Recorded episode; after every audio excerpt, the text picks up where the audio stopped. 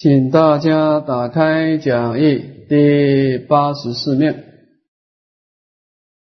我们上一堂课讲到这个，当我们的一根去接触我们内在的法尘啊，会产生一个现前一念的意识，这个了别的作用。而这个意识本身呢，它是不自生、不他生、不共生的，是密之了不可得。也就是说呢，它是一个即空即假即中的一个法。当然，我们如果用即空的道理来观察意识，那当然就是密心了不可得。那每一个人是平等的，但这个即假就有很多的差别。我们讲到即假，什么叫即假？即假的意思就是一为无量。就是无量的差别相嘛，就构成了我们不同的生命的苦乐的的一个因缘。为什么我们第六意识在我们快乐跟痛苦扮演重要的角色呢？从唯识的角度说，我们一个人快乐跟痛苦啊，受了两个因素的影响。第一个是业力，我们讲说唯识所现，这个唯识所现，这个是指的第八识。首先，第八识会把我们的身心世界，根据我们的善恶业力，把它如实的现出一个苦乐参半的身心世界出来。这一部分我们是只有认命的，没有其他方法。万般皆是业啊，半点不由人。而且很多的业都是前生造的，跟今生也没有太大关系的。所以为是所现。这个是第八世主导，我们面对第八世啊，只有认命，没有其他的方法。但是第二个为事所变，那就不同了。当我们第六意识去接触这个业力的时候，第一刹那是无分别的，第二刹那我们的思考模式开始现前，开始主导这个外境，在外境产生变化，你可能会变得更好。也可能变得更糟，这一部分对我们影响就非常的强烈，而且时间也特别的长。这一部分你应该自己可以改变。比方说，我们每一个人身体都有病痛，因为我们全身都有杀业嘛。我不知道诸位遇到身体的病痛，你的想法是什么？我们读读偶一大师的临风中，你可以知道偶主的想法是什么。偶主说啊。病是无备良药，哎，他把病当做一种药。他说呢，我因为病痛呢，能够啊消除无始妄想。我这个人本来妄想很多啊，想要去那去这的，攀缘心很重，本来要对治这个妄想很困难。哎，有病痛刚好什么都不要想，他能够帮助我消除我无始妄想。第二个，看破此生虚妄。原来生命是不真实的。第三个，增长苦空无常无我关门。这个无常无我的智慧是很难修学的。我们本来要去读《华严经》，去闻思，再慢慢的去栽培智慧关照，但是现在都不用，只要有病痛，这个善知识你全部记住。所以有人说，那这个病痛到底是是一个魔障，还是善知识呢？答案只有一个，很难讲。你把它想成它是魔病障，那他永远伤害你，让你沮丧，让你退转。你把它当做考验，哎，这是我的善知识，因为有它，所以能够让我对生命体验更深。它变成善知识。所以你说一个东西到底它是毒药还是良药，其实是我们自己决定的。你的思考模式。所以，我们现在心理学家也经常告诉我们一个观念：不要说佛法，现在世俗的心理学家也得到证实，一个人经常培养正面思考，对你的身体有帮助。他说：“一杯水，这杯水啊，你一天到晚骂他，哎，这个水分子会改变的，这个水变得很乱，你喝下去对你有伤害。你对嘴啊，这个水赞美他，你真是很可爱啊，你你有很多优点啊。”这个水的结晶非常的整齐，你喝下对你有好处。所以我们的思考模式啊，真的会影响到外境对我们的影响。这就是为什么我们不断的要读圣贤之书啊，就是学习圣人遇到事情他是怎么思考的。就是佛陀偶一大师，他也会生病，释迦牟尼我也是先生，但是他面对病痛的时候，他用什么样的心态来面对？这点是要值得学习。业力的部分我们没办法改变的啊，所以这个第六意识啊。依我看，比第八识还重要，因为第八识你改变不了，但第六意识你可以透过啊对教理的学习，培养一个正面的思考，你把每一个事情重新定位，这样你对你的生命会有变变化的啊。好，那么前面的十八戒我们讲过了啊，我们看物二的明性本具象，这个科判呢有需要把它疏通，我们看第九面啊。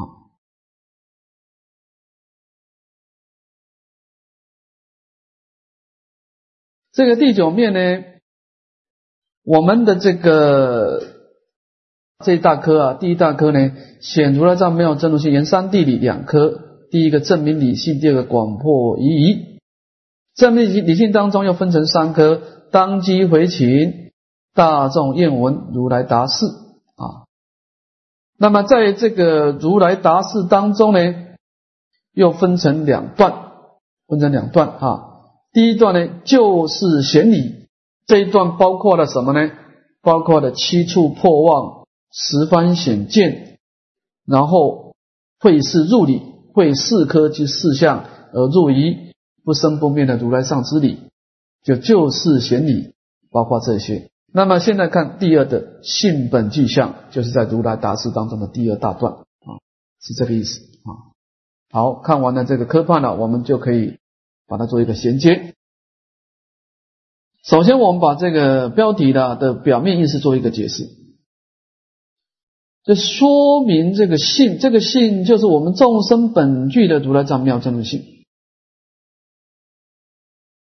那么这一念心性当中呢，它本来就具足极空极假其中的妙理嘛。那极空的部分我们就不讲，从极假当中呢，它讲到本具相。就极假，什么叫极假呢？就是我们现前一念心性啊，它本来就记足十法界的这种七大的染净之相，它本来就记住啊，就说明这个道理啊。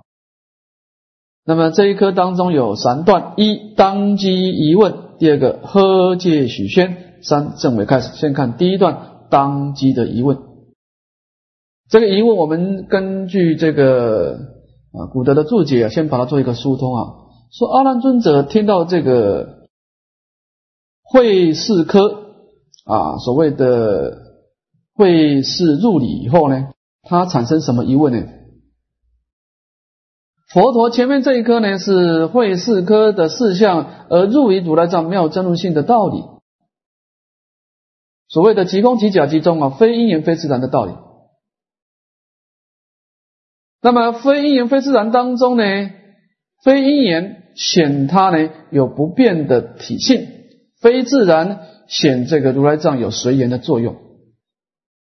那么阿难尊者对非因缘这个观念呢产生的疑惑，说佛陀过去在小乘经典处处讲到诸法因缘生，而现在到了大乘呢，却说呢我们一切法的真实道理呀。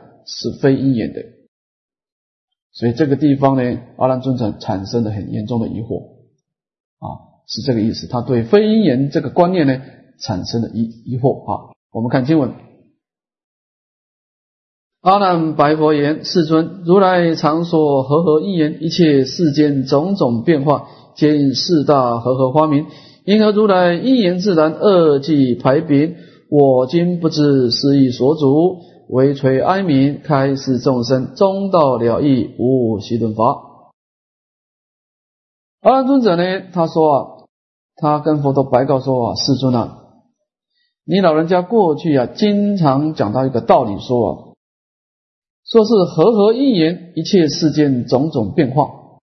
说假借因为因缘的和合呢，而才有世间上种种依报正报的种种变化之相啊。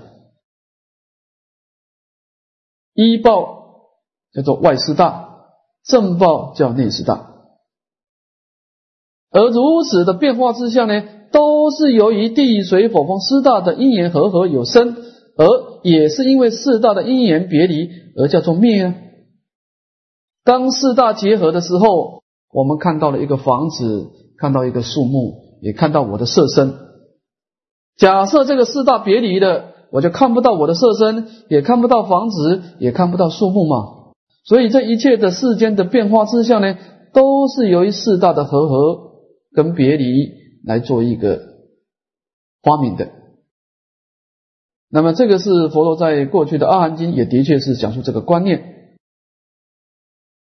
因何如来因缘自然二气排贬，为什么佛陀到了楞严会上对因缘跟自然两种的道理呢，皆加以排除呢？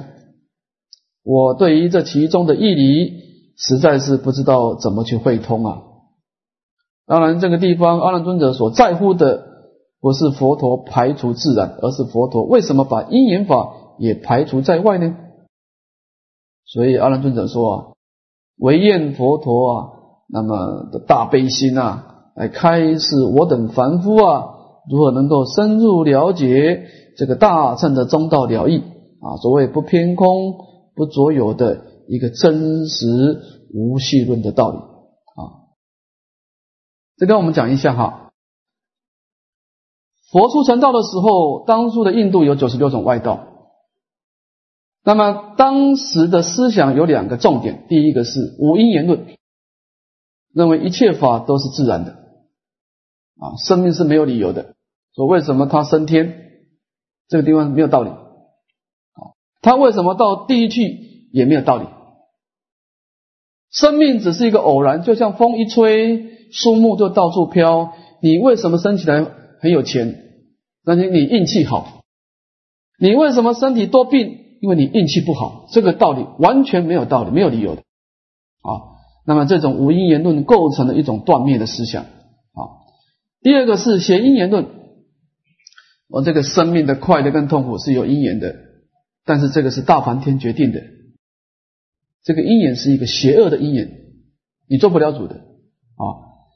那么，因为无因言论跟邪因言论的关系呢，佛陀出成道的时候，初转四谛法轮呢，就是以因缘论来破除外道的无因缘论跟邪因缘论，来说出了啊杂然的因缘跟清净的因缘，而安立了苦集灭道四圣谛的法门。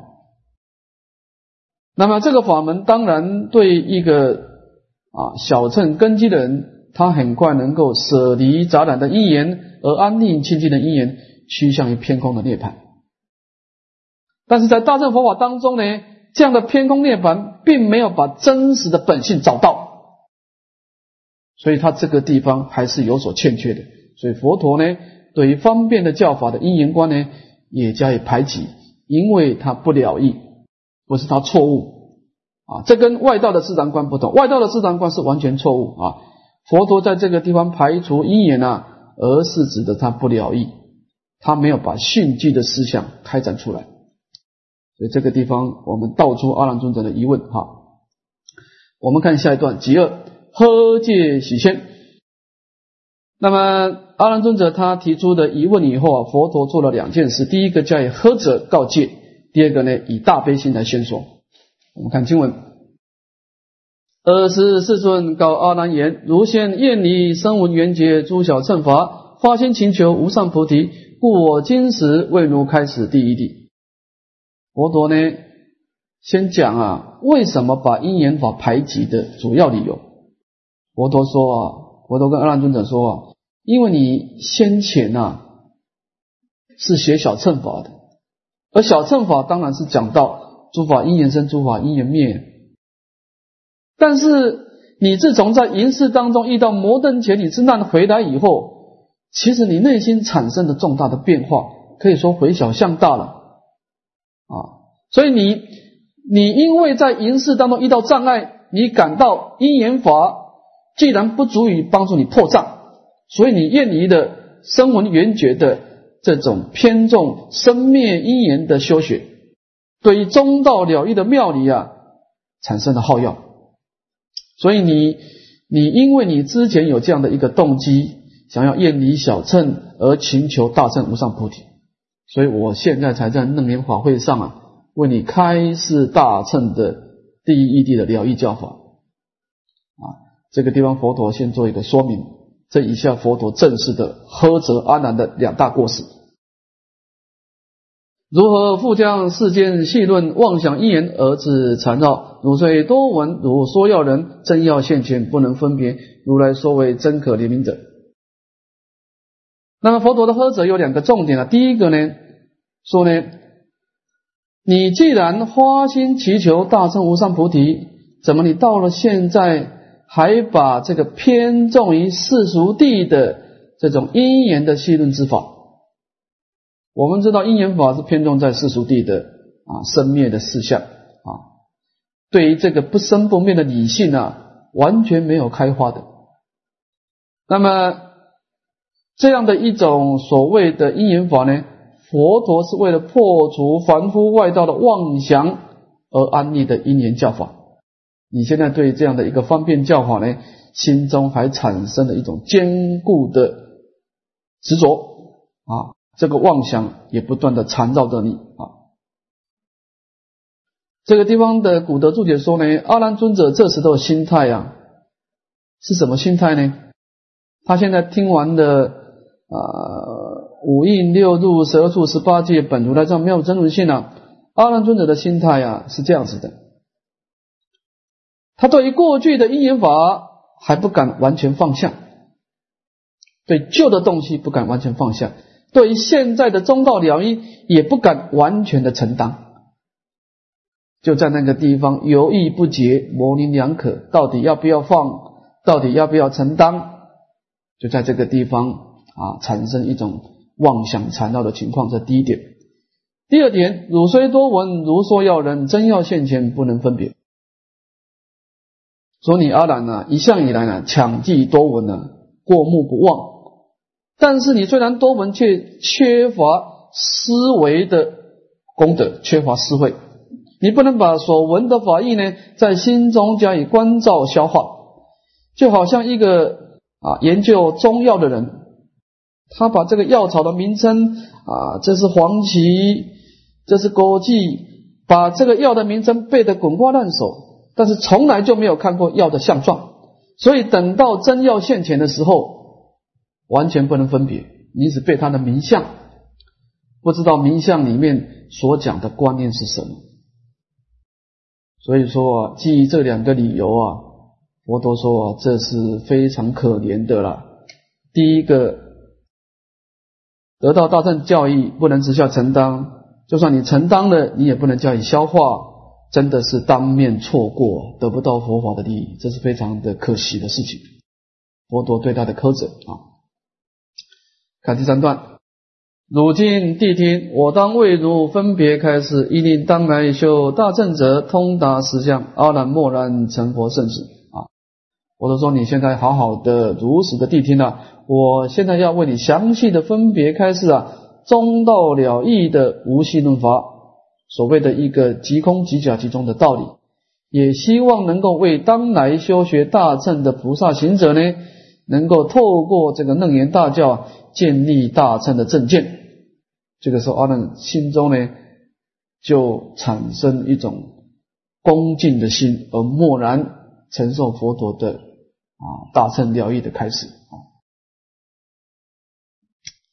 这个地方呢，古德的注解说，我们先要必须把阿难尊者的问题找出来，你才知道佛陀回答是针对什么回答，因为你佛陀的药是针对病嘛啊。这个地方的病有两个病相用。第一个，阿难尊者呢，执前已死，他对于过去的因缘法产生执着，对于真实了义的所谓的现前一念心性即空即假即中的道理呢，产生了模棱两可。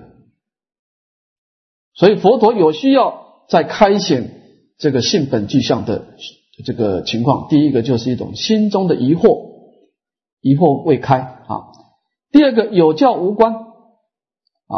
佛陀讲了这么多的文字像，阿难尊者不能够把他法法下归自信呢，在内心产生关照啊，所以说呢，也就得不到佛法的利益啊。这个因缘跟因缘跟这个中道疗愈，我们说明一下哈。小乘的教法对人生的解释，大概就讲到这个啊，说诸行无常是生灭法，生灭灭以即灭为乐。小乘的教法是把生命分两部分，第一个是因缘，第二个是涅槃，就这两个。因缘是无常无我的，是苦空无常无我的。涅槃是安乐的，所以佛陀对因小在小乘教法对因缘法是完全排除的，排除的。所以诸行无常是生灭法，生灭法当然无常是痛苦的，那怎么办呢？生灭灭疑，你必须把生灭法消失的，即灭为乐。所以他佛陀讲因缘的时候，这个因缘法跟涅槃是对立的，是对立的啊。但是到了大乘法的时候，佛陀就不是安立因缘跟因缘跟涅槃了，佛陀安立因缘跟真如。而这个时候，佛陀说因缘法是真如的一部分，它不是对立。因缘是真如透过业力的欣喜显现出来的，因缘法是真如变现出来。你看，你的身心世界就是一个因缘嘛？你有你外表的色身，内心的思想，这就是一种因缘嘛？你说，那你从什么地方来？当然，禅师就说：“那你要去参啊，我怎么能告诉你？你问父母，父母未生之前，你是你是什么面目？你以前是怎么样的？那你自己要去想啊，这个不能告诉你。所以，大乘佛法的因缘观跟真如是一体的。”一个是根本，一个字末嘛，啊，一体起用嘛，体就真如嘛，因缘是它的作用，所以大乘佛法的因缘跟真如是一体的，小乘佛法的因缘跟涅槃是对立的，你要么选择因缘，要么选择涅槃，在这个地方大家思考要清楚。哈。其实楞严经不是说排挤因缘，而是说因缘其实是真如的一部分，它不是全部。它不完全是因缘，所以说非因缘非自然。应该说，身为一个真如本性，它不完全是因缘，也不完全是自然，但是它也是因缘，也是自然。从体上来说是自然，真如不是因缘所生的，它是自然，法尔法尔如是的。你说你清净本来是哪里来的？是法尔如是的，但是作用它却是因缘。所以我们应该说，非因缘非自然，即因缘即自然。你这里那这两句话合起来，你就知道什么叫做现前一念心性，也就知道什么叫真如本性啊。好，那么我们把这个疑情先挑出来啊。现在我们就正式来破疑情啊。几三正位开始啊，佛陀正式啊开始这个大圣了义的。这个教理啊，这地方有两段，第一段呢，叠疑总是；第二个力大别显。那么叠疑呢，就是叠出阿难心中呢对因缘教法的疑惑。第二个呢，做一个总相的说明。这地方有两段，第一个救法破妄，第二个戒意显理。那么救法破妄呢，就是佛陀就着阿难所提出的四大和合的道理呢，来破除。四大合合之相啊，先破，就着他所提出的法来破除他的妄相啊。看经文，阿难如如所言，四大合合，发明世间种种变化啊。佛陀这个时候把他的疑情先按定下来，说阿难，正如你前面前面所说的，这个世间上的一正恶报呢，因为有四大的和合啊。而形成以正万物的啊种种的正报依报的种种的变化，你讲这句话也是合乎道理的。但是这个所谓的和合跟非和合到底是怎么回事，却有需要详细的发挥啊。所以佛陀呢就破除这个和合跟非和合的道的这个希望相啊。先看啊四大的和合啊。阿难，若比大性体非和合，则不能以诸大杂合，犹如虚空不合诸色。这个地方是破非和合，说啊，这个地水火风既然能够构成万物万事啊，构成外在的四大山河大地，也构成你内在的色身的四大。那么假设这个地水火风啊，它的体性呢是完全不合合，完全独立。你看地大就是坚性。水大是湿性，火大是热性，风大是动性。那么我们做一个假设，说地水火风这四道完全不合合，完全独立，那这个地方产生什么过失呢？则不能以诸大杂合，犹如虚空不合杂色。说是四大总是完全独立的，那就不能掺杂合合了，就好像虚空也不能够容色。种种的色相啊，那虚空就不能包容房子了，也就包不能包容这个树木了。那么这样子就失去了诸法呢这个随缘的作用。我为大师举一个例子说，如果四大是独立，有什么过失啊？如果四大的体性不能和合，我们永远喝不到热开水。你看，什么叫热开水？热开水就是。水大跟火大的结合，那水中有火，火中有水嘛？你说四大完全独立，那你只能喝冷开水吗？没有热开水吗？是不是？这不是跟事实不符吗？啊，所以说呢，四大完全不能合合，跟事实不符啊。说是完全合合也有问题啊。我们看第二段。若合合者，同一变化，始终相成，生灭相续，生死死生，生生死死，如旋火轮，无有休息。说这个四大的体性呢，它能够完全把它结合成一体，完全的合合，是有问题的啊？什么问题呢？那这样子的四大呢，就共同产生变化，而且始终相成。什么叫同一变化呢？就是要生，大家一起生；要灭，大家一起灭；要变化，大家一起变化。因为你们已经构成一体了嘛，四大是一体的嘛，而且始终相成嘛。啊，始要开始就大家一起开始，要灭大家一起灭，要变化中间要变化，大家一起变化。那么这样子有什么过失呢？从无情的气世间来说啊。产生生灭相续啊，那么生生灭灭啊，这样子的相续相。从有情众生来说呢，这样子生而复死，死而复生啊，就好像水火轮一样。在整个四大的外四大的依报的变化，跟我们正报身心的变化当中啊，如果四大完全结合，而变成要生一起生，要灭一起灭，要变化一起变化。这个跟世间上的事实不符，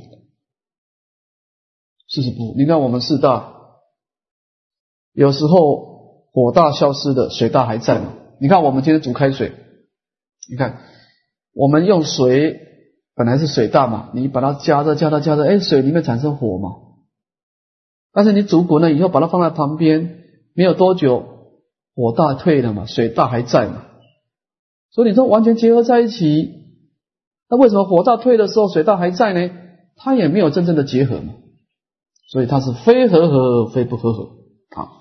那么从一种非合合当中呢，我们知道它有它不变之性；从非不合合知道它有随缘的作用啊。那么我们看下面的譬喻，这个譬喻非常重要哈。心恶介意嫌理，二然如水成冰，冰还成水。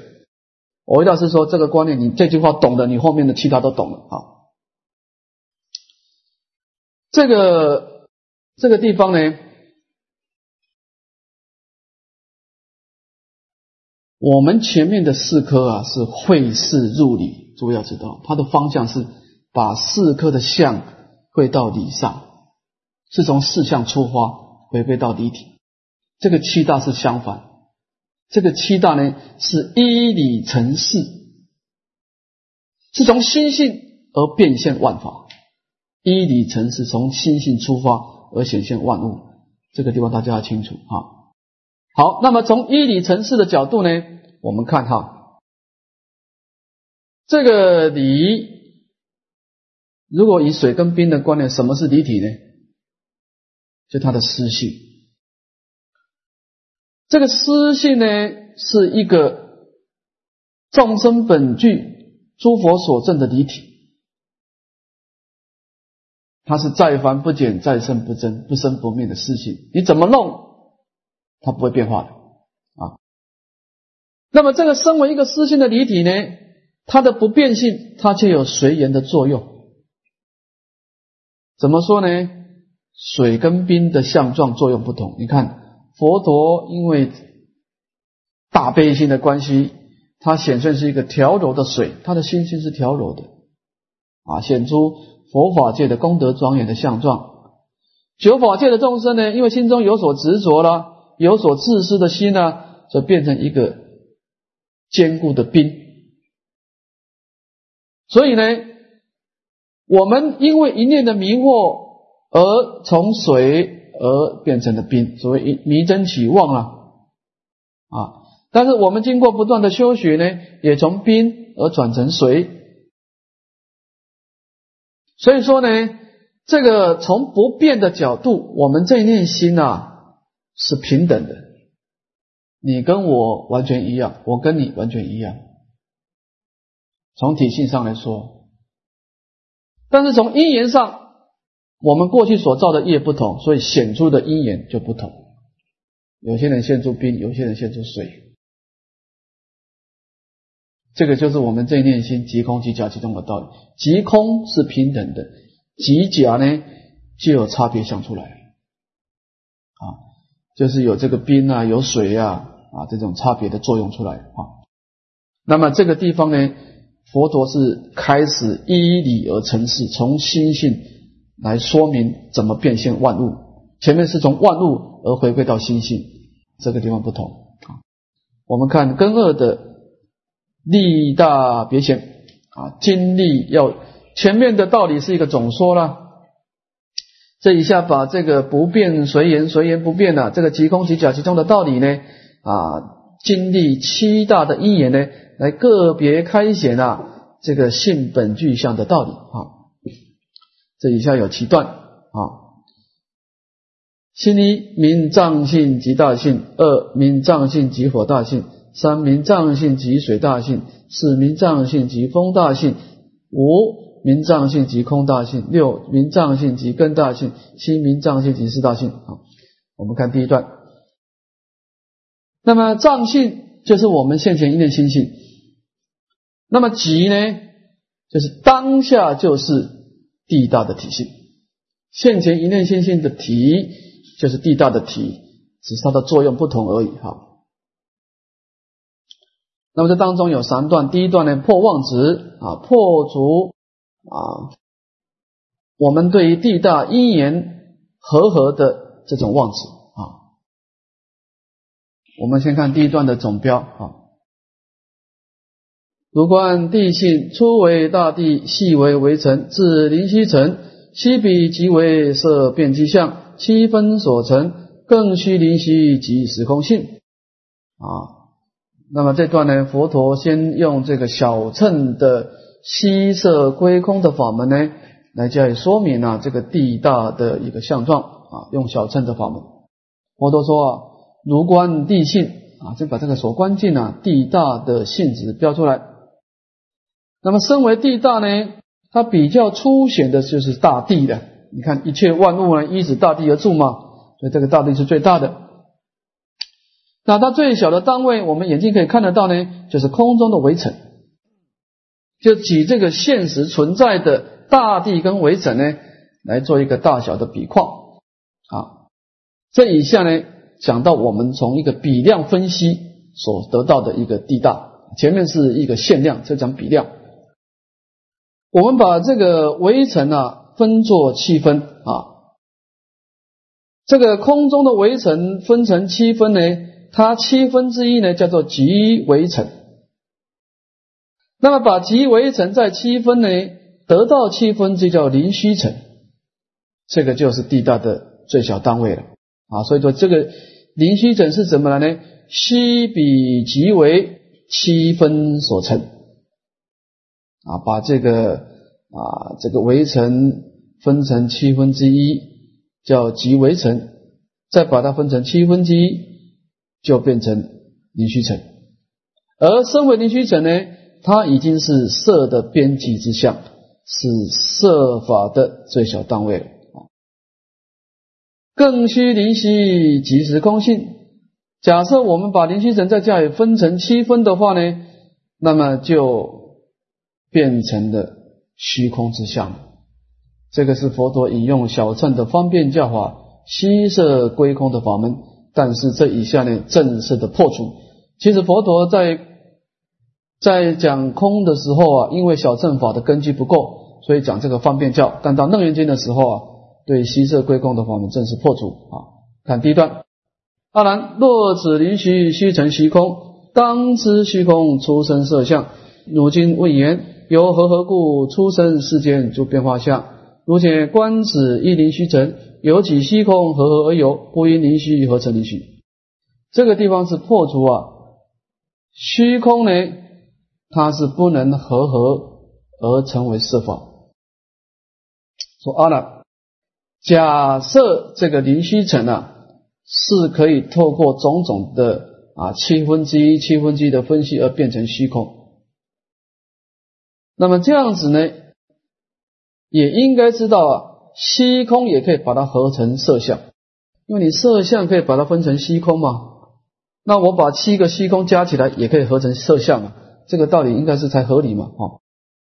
那么你就努经问言，你说因为四大和合故而出生世间种种变化相，佛陀其实在破这句话啊，因为这句话是阿难尊者前前面所提的疑问嘛，啊。那因为说四大的和合出生世间的一正二报，那我问你。你应该观察呢，一个灵虚层要用几个虚空才能够把它组合起来？你前面说嘛，这个灵虚层把它分成七分之一，再七分之一，再七分之一，就变成虚空嘛。那么反过来，我们把虚空啊，七个虚空，七个虚空，七个虚空组起来，是不是可以构成灵虚层呢？你总不能够说。一个灵虚层而构成一个灵虚层嘛？一加一等于一，这不合道理。所以说，既然虚空不能把它组合成灵虚层，你就不能够说灵虚层可以分析成虚空啊。这是说明空不能成色，这一下也说明色分析色层也不能成空。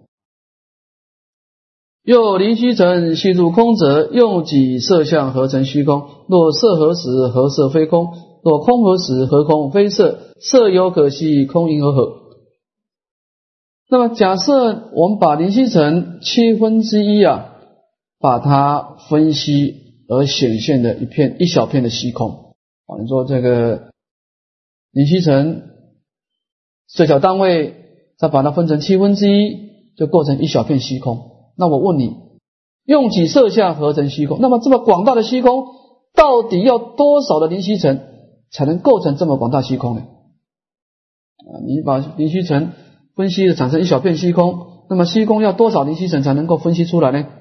啊，若色合时，合色非空啊。是故，当我们色层合合的时候啊，所合成的是色层，而不是虚空。色和色，那是色嘛？色层跟色层加起来是应该是色层的，而不是虚空嘛？啊，同理可知呢，空和空也是形成虚空嘛？空跟空合不能受构成色法，所以色有可惜，空因而合啊。色法尚且可以分析，虚空又怎么能够加以组合呢？它是无形无相的，所以这个地方呢，正是破除这个因缘合合的道理，说虚空不能。合合成啊，这个这个这个色尘，色尘也不能分析而构成虚空。其实这个都是方便说。这对诸法的升起啊都没有讲到它的真实的根源。那么这样子讲说，这个尘，这个地大的坚信不是虚空组合而成，那么这个地大是怎么来的呢？我们看经文啊。如言不知如来藏中性色真空，性空真色清净本能，周遍法界，随众生心应所知量，行业发现。我都说阿难，你到现在还不知道啊？其实这一切法的根源就是如来藏性。那么在如来这藏性当中呢，有两种情况，所谓的性色真空。所以在如来藏当中呢，地大之性是本质真空的，所谓因缘性空的道理。这个地方讲到色即是空啊，那么性空真色呢？虽然它本性是空，但是它却具足了十法界地大的潜在功能，叫性空真色。这个讲因缘即假。我们这一念心，它本来就具足地大。那么这个地，它具足的意思就是即空即假其中，即空就是它无形无相，即假呢？就它记住的这种十法界的潜能，而这种即空即假的道理呢，是清净本然做遍法界的。什么叫做本然呢？就是本来如此的，不是经过造作而有的了啊！这本来就是再凡不减，再胜不增嘛，法尔如是嘛。这个是它本质来说，从量来说呢，是周遍法界的；而这个地大的性具呢，是周遍整个十法界的，没有一个地方不遍满。都是这一念心呢，即空即假即中。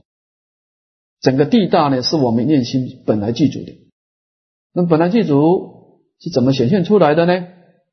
这个地方选它的体性啊，性具；这一下选它的相用。随众生心应所知量，行业化现。这段经文呢，偶一大师啊，分成三段：第一个讲心，第二个讲量，第三个讲业。我们先看第一段的心。地大之所以显现，跟众生内心的迷雾是有关系的，你的智慧浅深有关系。第二个，跟你的量，由于智慧的迷雾不同，产生一种染净的思想。第三个，由思想而带动的身口的造业，最后就把地大显现出来。你刚开始一定是迷于因果的道理。你忘记了造善造创造安乐的果报，造恶创造痛苦的果报，由这一念的迷惑而产生的一种邪恶的思想，最后就造杀盗淫妄嘛，最后现出了地狱的刀山油锅的地道。所以我们最初的出发点就是那念心的迷惑，然后产生邪恶的思想，然后产生罪业，有这个业力的欣喜真如，最后就喜业发现。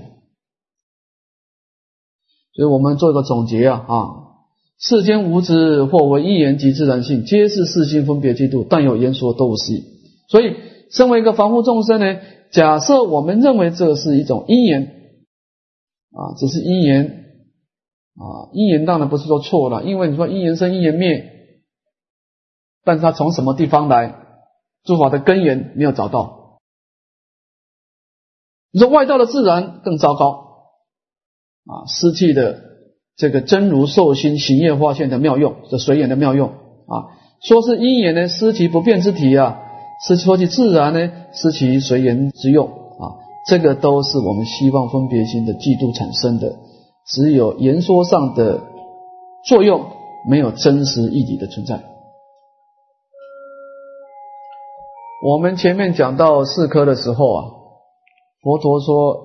五印六入十二住十八界是从什么地方来？佛陀前面的来处是讲否定的，它不是自身，也不是他身，也不是共生，也不是这样来，也不是那样来。但但是从哪里来？佛陀绝口不提。有没有感觉到？前面在四科的时候，诸法从哪里来？佛陀是没有谈，是否定的。反正不是从不是从这个地方来，也不是从那个地方来。到了七道的时候。佛陀就很明确的讲出来，一切的外境是你的心显出来的。